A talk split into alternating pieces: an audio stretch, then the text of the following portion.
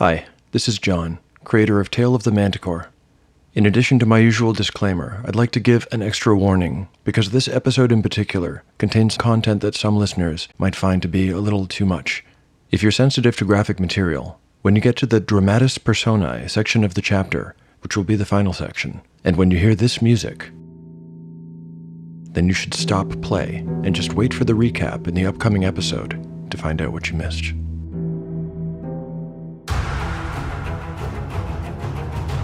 The following podcast is intended for a mature audience. Listener discretion is advised.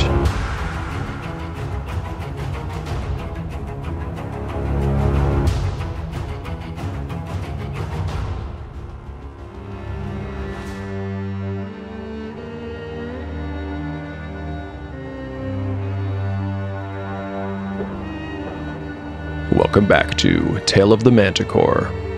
Like the creature from which it takes its name, Tale of the Manticore is a mashup, a crossbreeding between two different species of storytelling.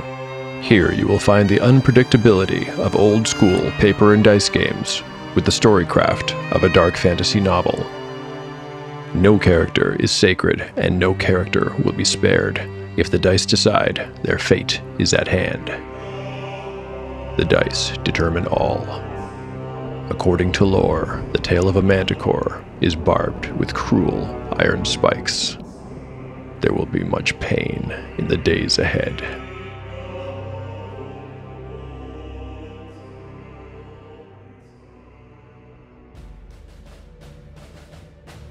Last time on Tale of the Manticore.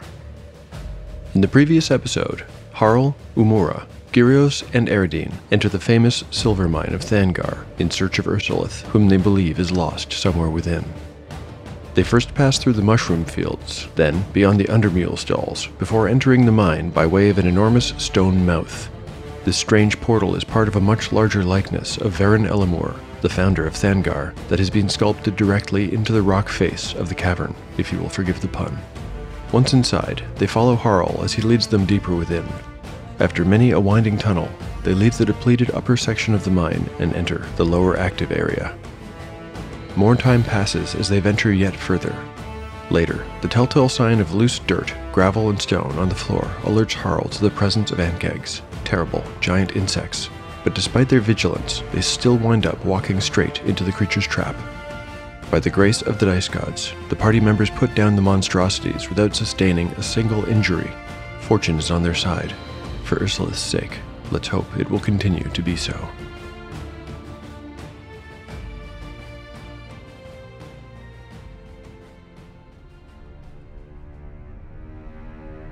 Chapter 56, Part 1, Day 70, Evening. Party status Harl, 26 of 26 hit points. Gyrios, 33 of 33. Eridine, 18 of 18. Umura, 23 of 23. Spells available. Umura has memorized Charm Person, Levitate, Knock, and Lightning Bolt. Gyrios has prayed for Cure Light Wounds, times 2, Hold Person, and Bless.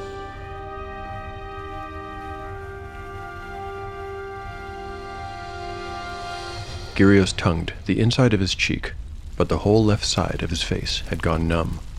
Bringing a hand up to it, he found that a good sized welt had risen in the place where he had been stung. Eridine was looking at him with concern, and he managed to slur out, I'm all right. fairly unconvincingly. Eridine winced out of sympathy and then flicked her elven longsword to clean the blade.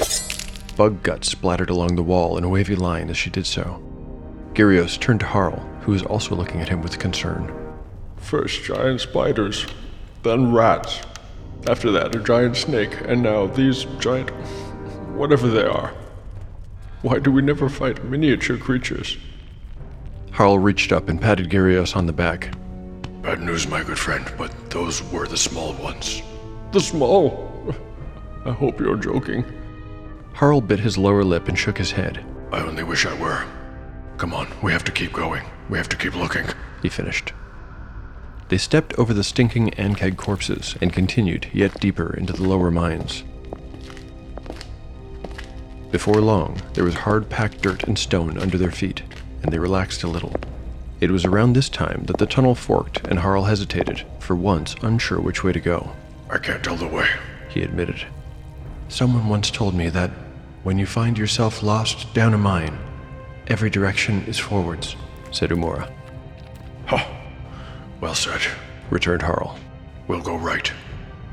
They took the chosen tunnel, and it stretched ahead 50 or 60 feet before opening into a purpose built circular chamber that had bricked walls reinforced by timber strut ribbing. In the center of the room was a large well made of stones and mortar. Beside the well sat a winch that was loaded with a huge spool of rusted chain. It might have held 100 feet or more. The room had no exits, and so Harl turned back around, Chain diving station. he said, and then led them back to the junction where he took the left fork. This tunnel also went roughly 50 feet before it too opened into a larger space. This was not a constructed room, as the chain diving station had been, but a major excavation site where the majority of active mining had been concentrated before being evacuated. There was a lot to take in, but as the companions surveyed the room, they were filled with bitter dismay. The far end of the room was a heap of broken rubble. Apparently, there had been a collapse here at some point, but that is not what first caught their attention. The cavern was littered with bodies, mainly dwarven, but also one of the monstrous Ankheg, and Harl had been right. The ones they had slain had been the small ones. This thing was more than twice as big, easily 20 feet long, and thick as a barrel. Of the dwarves, there were five, six, seven. Umura counted eight. What a battle this must have been. The upturned wheelbarrows and crates smashed to kindling were evidence of the monster's terrible power. Eridine looked at Harl, who was surveying the scene with sad eyes. Just then, apparently coming from under the fallen worker Ankheg, a sound so small she at first thought she had imagined it. She looked again and saw a dwarf pinned beneath the thing's carapace. One of his fingers was moving ever so slightly. Seeing it too, Umura brought up her lantern and headed into the chamber. Gyrios, she called, and the priest responded immediately. As they approached, they could see that the poor dwarf, a bald headed warrior with a chestnut beard streaked with gray, was in dire condition. The dwarf's clouded eyes slowly came into focus as Gyrios leaned down beside him. Miri. He repeated. Gyrios looked questioningly over his shoulder at Harl, but Umura was faster with the translation. Water.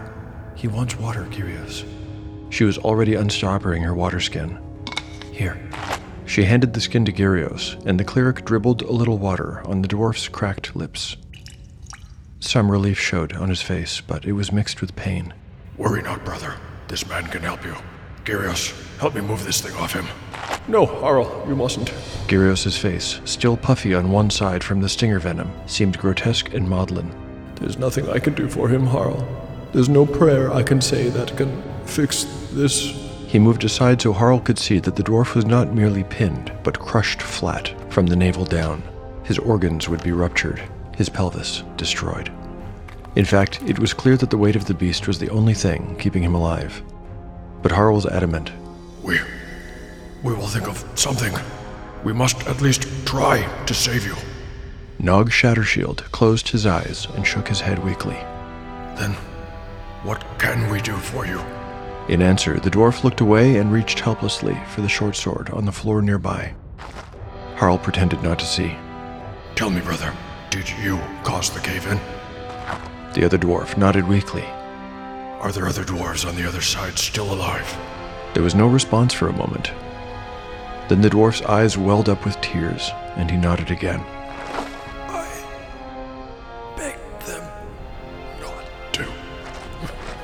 He managed. Then once again he reached for the sword and looked imploringly at Harl, and this time he couldn't pretend not to notice. No. Please, don't ask for that. The eyes remained on him. Reluctantly, Harl passed him the blade. The tears that welled up in the warrior's eyes spilled over his cheeks. Do you want me to? asked Harl, now on his knees. The other shook his head again. Do you wish us to stay with you? Again, a slow shake of the head. Grunmog, Havita, said Nog. Grunmog bless you. The companions left him to fulfill his last wish in peace.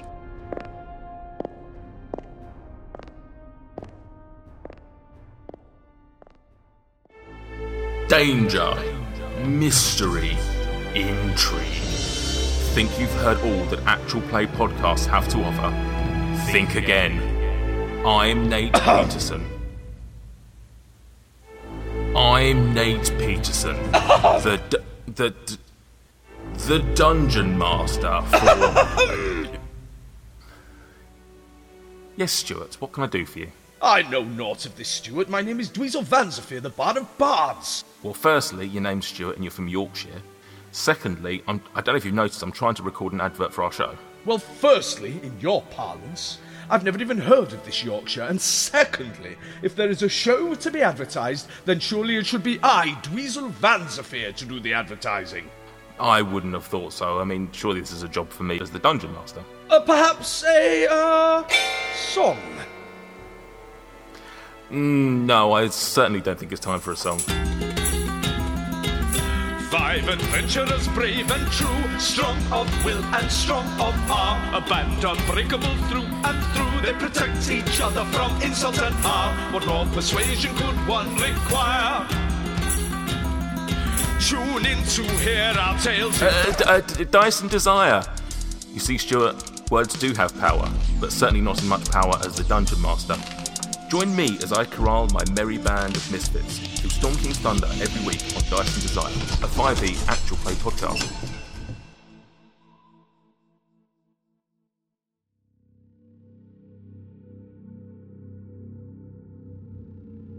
Chapter 56, Part 2, Day 70, Night. Party status. The party status is unchanged. That confirms it. The collapse blocks the only way into the lower mines. Harl stood with his arms akimbo, chewing his lip. They were standing at the junction where, not too long ago, Harl had lost the way. The last half hour had been spent checking all the various tributary tunnels, no matter how small, in the hope of finding a secondary path, but they were all either dead ends or else they connected with each other and looped back. I'm sure you could all tell how the floor of that cavern sloped down. He added. It was definitely the way to the lower mines. The others had not been able to tell anything of the sort, but nodded vaguely in response anyway. I would have guessed that the Ankheg had caused the collapse. Hmm, replied Harl in a grunt. It is a sorry thing that those dwarfs did. I wonder how many others were still alive on the other side. Umura raised a finger. The Ankheg can burrow through rock, isn't that right? Will the collapse keep them out? Indeed, they can. But it was only meant to hold them for a while, I think. If the only way back to the lower mine is blocked, then our chances of finding Ursulith are gone. mourned Gyrios. His normal voice had returned, though he still had an angry red welt on his cheek. Regretfully. Said Harl slowly. Don't give up, Harl. There has to be a way, said Umura. I was going to say Returned Harl. that, regretfully, there is now only one way. How long will it take the four of us to dig through with the miner's tools?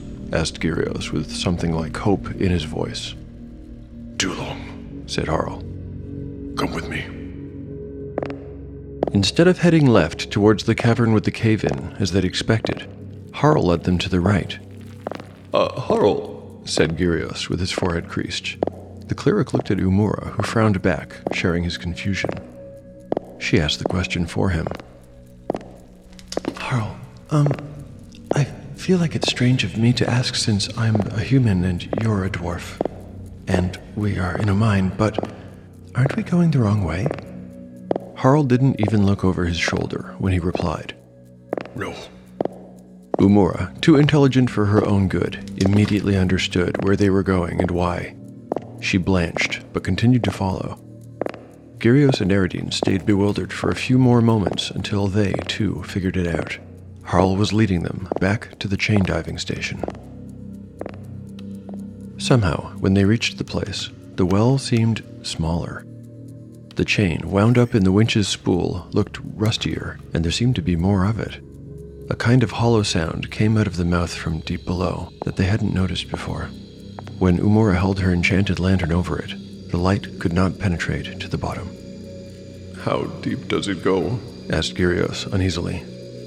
pretty deep. Gyrios, Umura, and most of all, Eridine were not cowards, but what was about to happen was not something they felt good about. Harl walked up beside Umura to the contraption next to the well and gave it a little test spin. It squeaked slightly, but Harl seemed satisfied. He looked at them apologetically and then fished the tail end of the chain up and out. He showed them how it terminated in a thick leather double ankle harness. These go around. Well, I'm sure you can figure it out. He mumbled. See this latch? It's a quick release. When you reach the bottom, you pull that, and you'll fall free onto your hands. So, um, you should keep your arms stretched out in front of you. His instructions were met by three flat expressions, and he shifted uncomfortably. Any, um, any questions? At least a few, yes, said Umura tonelessly. Then ask. Well, for starters, what keeps our legs from being ripped from our hips when we abruptly reach the bottom? A good first question. There's the weight of the chain to slow the fall, but also there is a counterbalance inside it. And uh, this part here is a braking pad, which can be tightened, like so. Harl twisted a knob on the device that pushed a leather pad against the spool. Umura was unsatisfied. I'm not finished. The chain length is set for a dwarf's height. How are we to avoid being crushed from crown to waist when we hit bottom? Another fair question. admitted Harl. The chain length is adjusted by clipping a loop of chain together with this. Harl showed a carabiner clip next to the ankle harness. You just loop a few feet of chain. It will hold. Most chain divers don't bother getting out at the bottom before they come back up, so they rarely take this off. Chain divers? asked Gyrios. Is that a, a job? Quite right, Gyrios. It's not an especially popular one, but it's better than mucking out undermule stalls. It's a very efficient system for making deliveries. Deliveries? Yes, that's what it's for. Quick transportation of equipment from the upper mines to the lower. Much, much faster than carrying supplies down through the tunnels. Umura thought back to the Skundavar, the chain bridge, and then, considering this piece of engineering, said, I'm starting to think that all dwarves are a little bit insane. Harl shrugged. It's very efficient. Any other questions, or shall we, uh, um, proceed? A couple more, yes, said Umura. I'd like to know how we get back up. There's a tension cord spring and a latch inside the spool. When you reach the bottom, you'll stop. Pull the chain and you'll go back up. Experienced chain divers can do it by pulling their knees in quickly. Just one more question. Have you ever done this yourself? Well, oh, to be frank, uh, no. Who's first? I'll go second if you want, so I can show you how to do it properly. There was a solid 10 seconds of silence before Eridine stepped up and grabbed the chain from Harl's hand. Harl strapped Eridine in and then loosened the brake, explaining, You only weigh half as much as a dwarf, and we don't want you to get. Uh, we don't want any problems. Eridine sighed in resignation and then stood on the lip of the well. She looked to Harl for confirmation, and the dwarf nodded. Eridine then looked quickly at Gyrios before turning back and diving into the blackness of the well. The winch immediately began unspooling chain rapidly, making quite a racket. It only took a few seconds before it slowed and then stopped. The companions held their collective breath until the chain bobbed, and then the spool reversed and slowly gathered all the chain back up as it reset. When it stopped moving, Harl fished the harness, now empty of ankles, out of the well and asked, Who's next? It had better be me before I change my mind. said Gyrios. What in Mazagar's name am I doing? He continued as Harl fixed the leather strap around his ankles. Harl tightened the brake pad on the winch and then said, Ready? No. protested Gyrios. All right, I'll do it. The cleric mouthed a few words in silent prayer before he, too, dove headfirst into the well.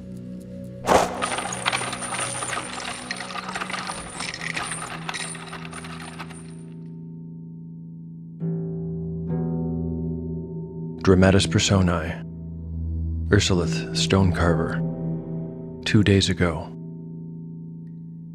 Ursulith was conscious, but she could not open her eyes. They seemed glued shut somehow. Neither could she move her arms or legs. or much more than slightly turn her head from side to side. Perhaps it was because she couldn't see that her sense of hearing seemed impossibly acute. She could hear everything. Fear passed through her like an icy current, and she shuddered.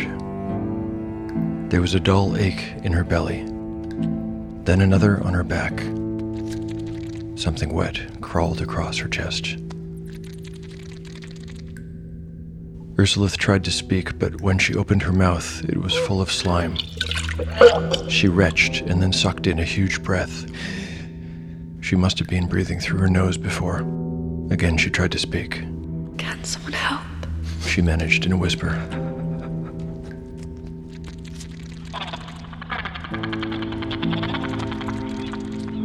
No dwarven voice replied. Please.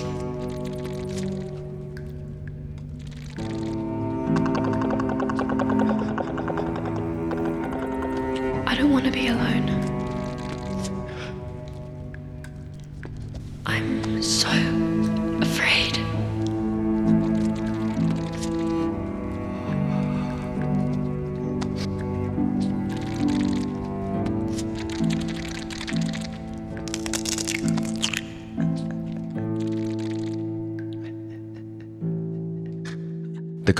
Had lost too many workers, and so the queen had responded. Not all meat was an appropriate place to lay her eggs. Most of the things her hunters brought to her were too small, or already dead and in pieces. Meat that was already dead was not good for sustaining her young. The larvae needed a host with a beating heart in order to pupate. The piece of meat she had finally selected was perfect. It was round and warm and soft and fat. While the queen reached out with spindly appendages and groomed her young, Ursulith shifted and groaned. Other than the crawling sensation and the somehow distant pain, she felt very little as the egg sac injected in her flesh burst open, and one by one, the queen's larvae began to devour her from the inside out.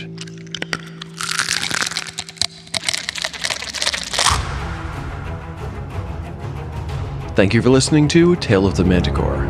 There are now four ways to support the show. You can recommend it online or to friends. You can like and retweet episode announcements on Twitter. You can purchase my Rules Ultralight RPG called One Shot in the Dark for a buck fifty on DriveThruRPG. And finally, you can rate or review the show on your podcatcher of choice. My thanks to everyone who has done any of the above. Speaking of which, I'd like to read a review from iTunes today. This one is from the one and only Dirk the Dice. Dirk writes, This is an actual play podcast with a difference. It has all the drama of a game, but without the toe curling bits because it's more like an audiobook with dice determining the results than the usual radio drama of voice actors playing up to the microphone. John, the narrator slash game master, has a wonderful voice that captures the listener's attention, and the sound design really compels the story forward. He does a great job of keeping things gripping, defining the characters very distinctly, and making sure that there's lots of adventure in each episode. It's so intense that I can feel my walking pace increase while I'm listening. Brilliant. There you have it, folks. From Dirk the Dice of the Grognard Files, one of my favorite voices from one of my favorite podcasts, I might add. Thanks for those kind words, Dirk. Glad I can contribute to your cardio routine. Thanks also is due to this episode's amazing voice actor. Back and, let's face facts, completing her role as Ursulith Stonecarver is the very talented Kirsty Wilson. What a great performance, Kirsty. I hope one day you'll return to the show playing a less, hmm, unfortunate character. For listeners who would like to contact me, you can do so on Twitter at Manticore Tale or on Instagram at Tale of the Manticore Podcast. My email is taleofthemanticore at gmail.com.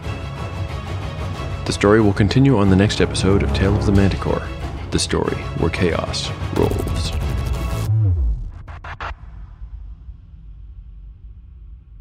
Welcome to the advertisement for the Red Caps podcast, an advertisement where we dip our caps into the blood of a fellow podcaster's listeners and ramble on about old school games.